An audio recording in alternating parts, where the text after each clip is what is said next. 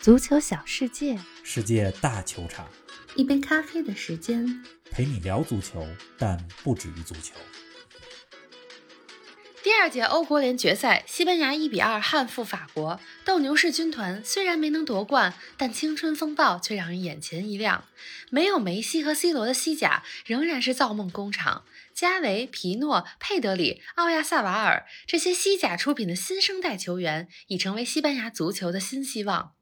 巴萨和皇马各自问题不断的局面下，马竞能否实现卫冕？从毕尔巴鄂竞技到皇家社会，从巴列卡诺到马略卡，又有哪些球队和球员值得关注？更多精彩内容尽在本期足球咖啡馆西甲专题节目。听众朋友们，大家好，欢迎来到新一期的节目。不少听众们心心念的西甲专题终于来了。冯老师你好啊，你这是刚看完欧国联的决赛吧？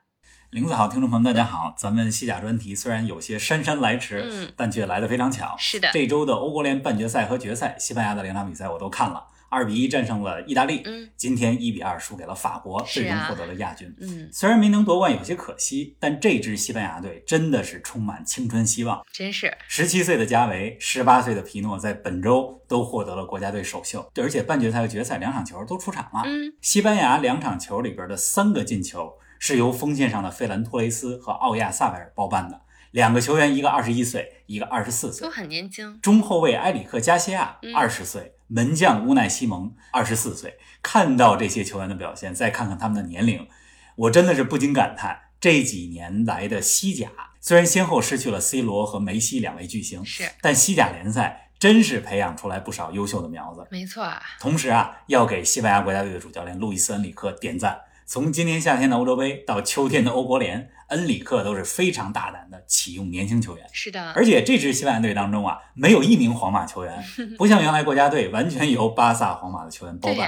你看现在这支西班牙队伍当中有巴萨、马竞、皇家社会、毕尔巴鄂竞技、嗯，比利亚雷亚尔这五支不同西甲球队的球员，所以也从另外一个侧面反映出来说，现在的西甲更像是百家争鸣。更加均衡。因此啊，今天的西甲专题，嗯咱们用上半部分来说说大家最关心的西甲三个豪门——皇马、巴萨和马竞。好，而下半部分呢，我想给大家说几支中小型球会以及这些球队本赛季表现突出的球员他们的故事。其实我更期待下半部分，不过巴萨、皇马咱们也得说，毕竟那么多球迷呢，对吧？是啊，哎，看起来这期节目内容非常丰富啊，非常期待。咱们进入西甲之前呢，冯老师，你先给我们简单点评一下西班牙队在刚刚结束的欧国联决赛中的表现吧。西班牙是在先进一球的情况下，被法国队的本泽马和姆巴佩连进两球。比赛尾声阶段，西班牙队还有两次扳平的机会，但法国队门将洛里的发挥太神勇了，西班牙这球输的有点遗憾啊。哎，看完这场球啊，我特别想说，法国队踢得像曼联，西班牙队踢得像曼城。是，法国队当中确实也有瓦拉内、博格巴这些曼联球员，而西班牙队伍当中呢，有拉波尔特、费兰托雷斯、罗德里这些曼城的球员。还真是。为什么这么说呢嗯？整场比赛西班牙队占据了控球优势，但最后一传和临门一脚这两个问题没能解决好，就差一下儿，有点像曼城。嗯，而法国队呢，大部分时间里是在打防守反击，但是呢，人家依靠明星球员的个人能力体现，拿到了理想的结果。这么一看，真的有点像是曼城打曼联。说的对，最终法国队赢球了，也成为了唯一赢得过世界杯、欧洲杯、奥运会、联合会杯和欧国联五项国际大赛冠军的球队。齐了，西班牙呢输的有些遗憾，因为综合这两场球来看，我觉得西班牙是四强球队里表现最好的。嗯，我在想啊，西班牙如果今天拿下了欧国联，对这些年轻球员来讲是一个非常重要的信心提升。嗯，明年打卡塔尔世界杯，那心理状态就不一样了。那肯定的，不管怎么样吧，我是非常期待这支西班牙队在2022年世界杯上的表现。从本周的欧国联来看，他们又比今年夏天的欧洲杯表现得更成熟了。嗯，西班牙啊、要想更上一层楼，要解决的是中前场最后一传的问题，其他的该有的基本都有了。是的，但是谁能完成十年前西班牙鼎盛时期像哈维那样球员的最后一传呢？这个还有待考察。嗯，哎呀，真是今天这场欧国联决赛当中啊，法国队的本泽马打入了一记非常漂亮的进球。今年回归国家队之后，本泽马可以说是状态神勇哈。而在皇马，本泽马也是球队的大腿。新赛季的皇马虽然战绩起伏，但本泽马却在十场正式比赛里送出了十个进球和七次助攻。咱们进入西甲专题，那就先来说说皇马吧。本泽马不仅是这个赛季，而是在过去的将近一年半的时间里，都是皇马最可靠的球员。嗯，很难想象，如果没有本泽马，皇马现在会怎么样？是，这赛季的皇马在赛季初其实表现的不错。嗯你像安切洛蒂再次执教，嗯卡马文加的加盟，再加上阿森西奥、维尼修斯这些球员有着出色的表现，赛季之初似乎一切都很正能量。是啊，但是进入到九月底之后，皇马一直积累的问题开始暴露出来了，啊比如说核心球员的老化、后防阵容的不固定等等。九月底十月初的三场比赛，皇马先是主场战平了比利亚雷亚尔，然后在欧冠当中输给了欧冠新军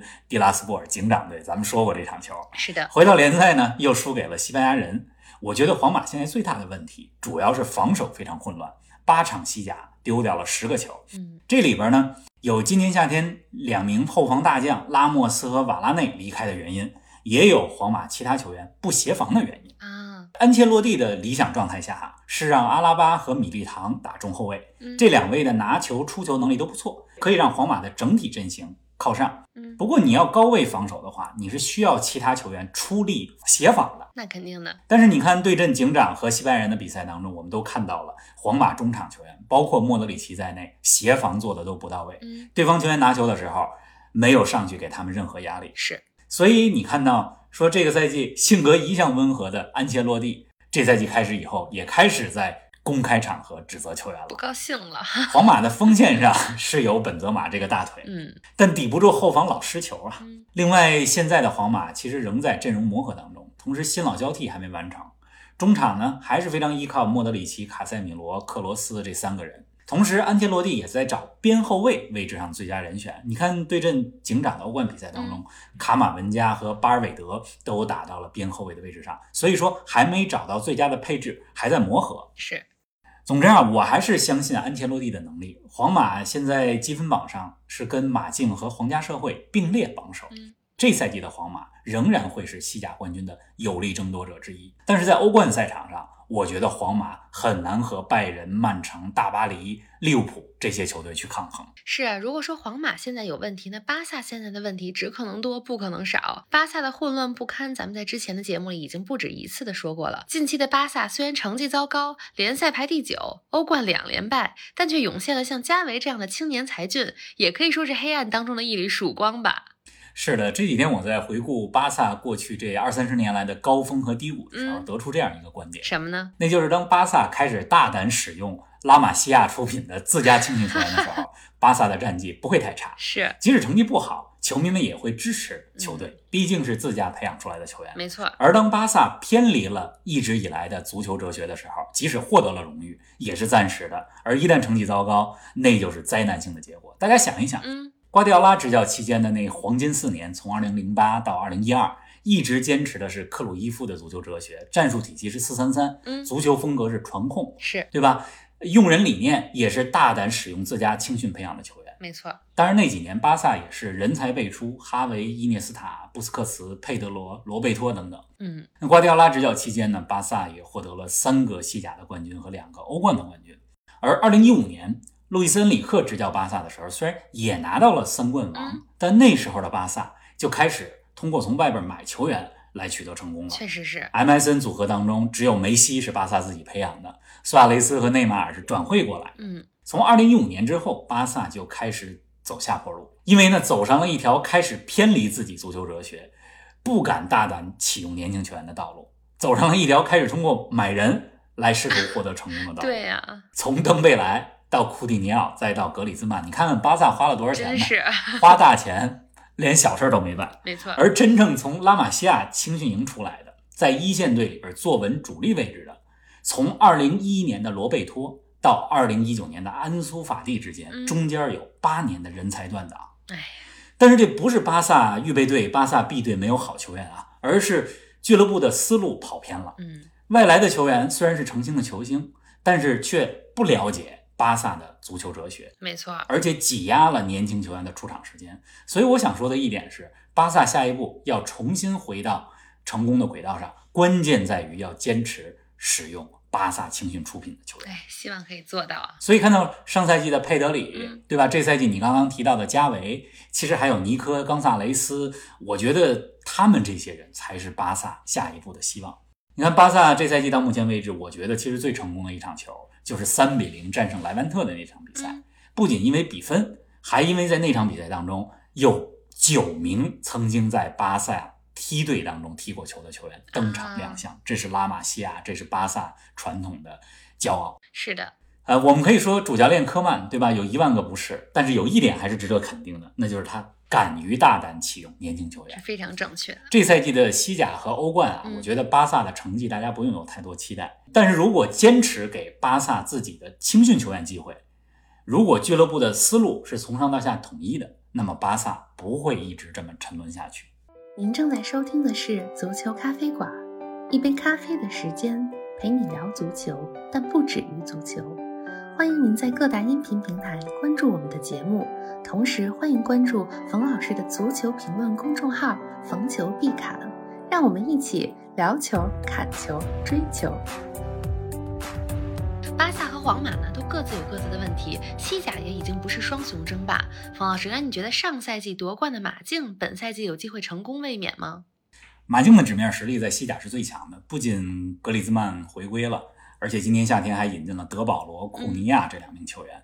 马竞的表现可以说是渐入佳境吧。赛季初状态不是很好，有两场比赛我记得是补时阶段，对吧？才绝平，绝才绝杀，嗯应该是对比利亚雷亚尔和西班牙人的比赛，有些运气成分。进入到九月中之后啊，这个进攻端也是没什么火力，连续两场球都打成了零比零、嗯然后又一比零，然后又零比一输给了阿拉维斯。是，但是到了九月底之后，马竞开始进入状态了。嗯，欧冠客场二比一赢 AC 米兰的那场比赛，马竞用非常马竞的方式赢得了比赛。那场球呢，显示出来了米兰的年轻，嗯也显示出来了 马竞的经验老道。是的，回到西甲之后，他们又二比零战胜了巴萨，可以说是从进攻到防守，从比赛内容到比赛结果，马竞完胜巴萨。嗯，那场比赛呢是万达大都会球场疫情之后第一次有几乎满场的观众，主教练西蒙尼又开始鼓动球迷的气氛了。西蒙尼执教马竞十年以来，这是他第一次带队在联赛当中连续两年战胜巴萨。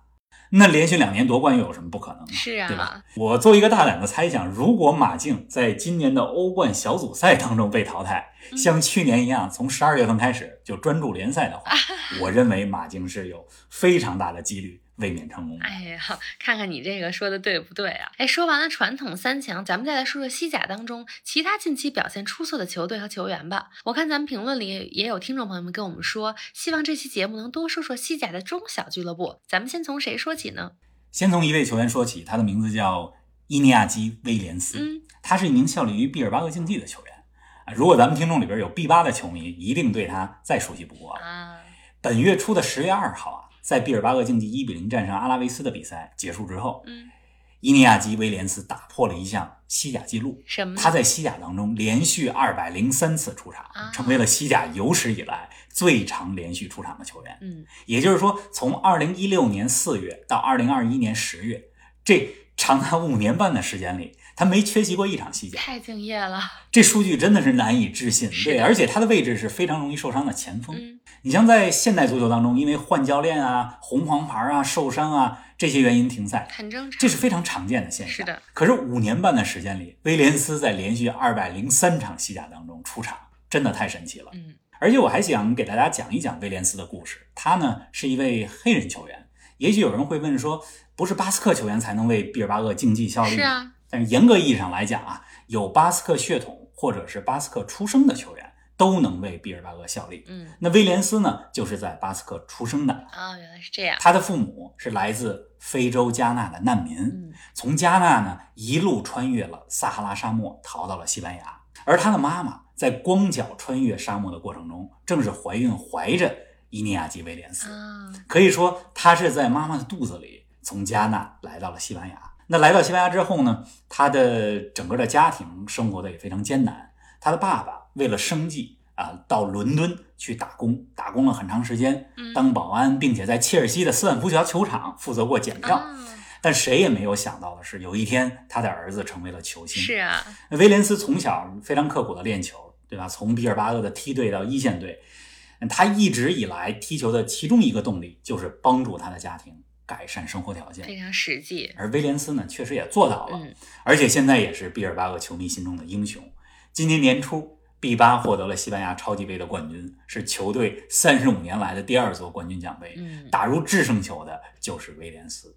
他的故事非常励志，我希望大家能关注关注威廉斯，关注关注毕尔巴鄂竞技。是的，他的这个故事非常的感人啊！也看来从加纳走出的难民球星，不仅有加拿大的阿方索·戴维斯，还有西班牙的伊尼亚基·威廉斯。冯老师说到毕尔巴鄂竞技，咱们必须得说说另外一支巴斯克球队的表现。皇家社会目前在西甲积分榜上并列第一，而且他们为西班牙国家队贡献了奥亚萨瓦尔、梅里诺这两位国脚。是的，皇家社会这赛季除了第一场二比四输给巴萨以外，嗯已经各项赛事连续九场不败了。是，大家应该记得，二零二零年的西班牙国王杯决赛就是毕尔巴鄂竞技对阵皇家社会。嗯当然，那场球因为疫情的原因是在二零二一年踢的，没错最终夺冠的呢是皇家社会。嗯皇家社会这赛季到目前为止这么出色，绝对不是偶然。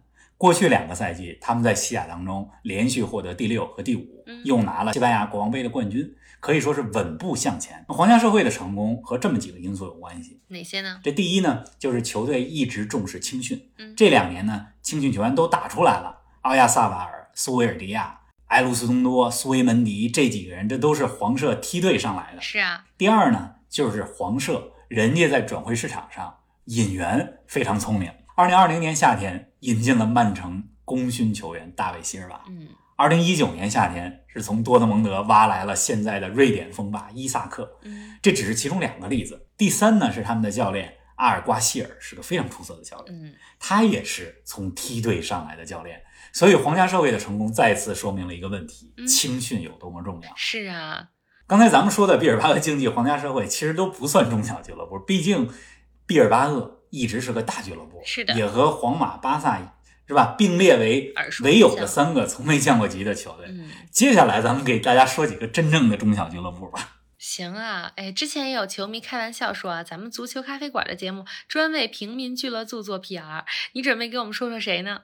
目前啊，西甲打了八轮，进球最多的球队是皇马，二十二个。嗯，那进球第二多的球队，你猜是谁呢？猜不到 是升班马巴列卡诺。啊，要是赛季之初你让大家猜啊，西甲打过八轮，攻击力第二强的球队是谁？估计没人能猜到是巴列卡诺。嗯说到巴列卡诺啊，第一个要说的就是法尔考。嗯之前节目里边我也简单提过，老虎回来了。那这位呢，被称为老虎的哥伦比亚球星，今年九月份加盟了巴列卡诺，啊而且连续三场球都有进球，嗯，帮助巴列卡诺收获了三连胜。是，这作为一支升班马哈，巴列卡诺目前在积分榜上排在第六，嗯非常不容易。嗯中国球迷对这支球队应该不陌生。前几年咱们中国球员张成栋在这个球队短暂效力。是的，前两天啊，我还看了一个关于巴列卡诺球迷文化的视频。嗯这支球队它所在的区域是马德里南郊的一个街区，啊，当地呢是一个工人阶级为主的社区嗯，但是对足球非常狂热。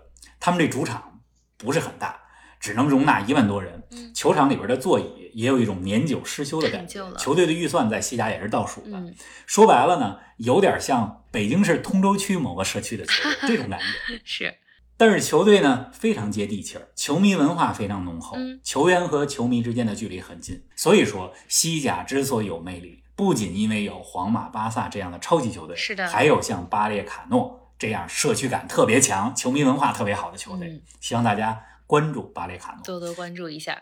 其实这赛季西甲升班马战绩都不错，嗯巴列卡诺第六，对吧？吴磊效力的西班牙人队第十三，嗯，马略卡第十二。哎，说到马略卡，我再多说一两句。好啊，这支球队非常值得亚洲球迷关注。球队当中呢，有日本的球员久保建英，还有韩国的球员李刚仁，嗯对吧？人家马略卡在日本有好多球迷。对呀、这家俱乐部太会做生意了，是的有日本球员，有韩国球员，还有美国球员哪都有候补。你看这海外市场一下就打开了。是的而且球队的股东之一是谁呢？NBA 知名球星史蒂夫·纳什。啊，希望大家也关注关注马内卡。嗯，哎呀，我能感觉出来，冯老师根本没说够啊，估计听众朋友们也还没听够。不过咱们这期西甲专题呢要到尾声了，方老师，咱们再来回答最后一个观众的提问吧。好的，我看过去一周里边各大音频平台让大家问题不少，嗯其中有一个球迷问到啊，巴萨的阿奎罗和登贝莱伤愈归来之后嗯，在球队当中位置如何？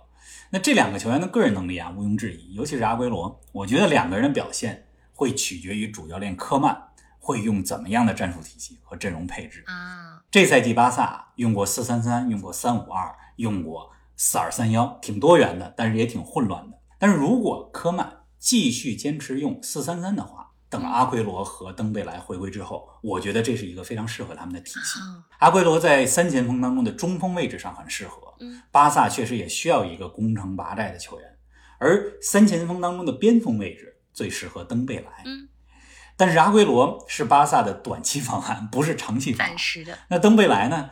加盟之后一直也缺少有信服力的表现，所以巴萨的未来还是像咱们刚才说的，嗯应该把赌注压在拉玛西亚出身纯巴萨球员的身上。是的对，短期成绩和长期舰队之间恐怕要做一个选择题。嗯好吧，这期说的挺开心，说西甲，呃，咱们将来肯定还有机会再跟大家聊西甲，而且跟大家透露一个好消息，这几天我们足球咖啡馆要专访一家西甲俱乐部的高层，究竟是哪家俱乐部？咱们先留个小秘密，大家之后听我们的节目就知道了。咱们下期节目不见不散。今天的节目听得过瘾啊，那咱们继续看球，下期节目不见不散。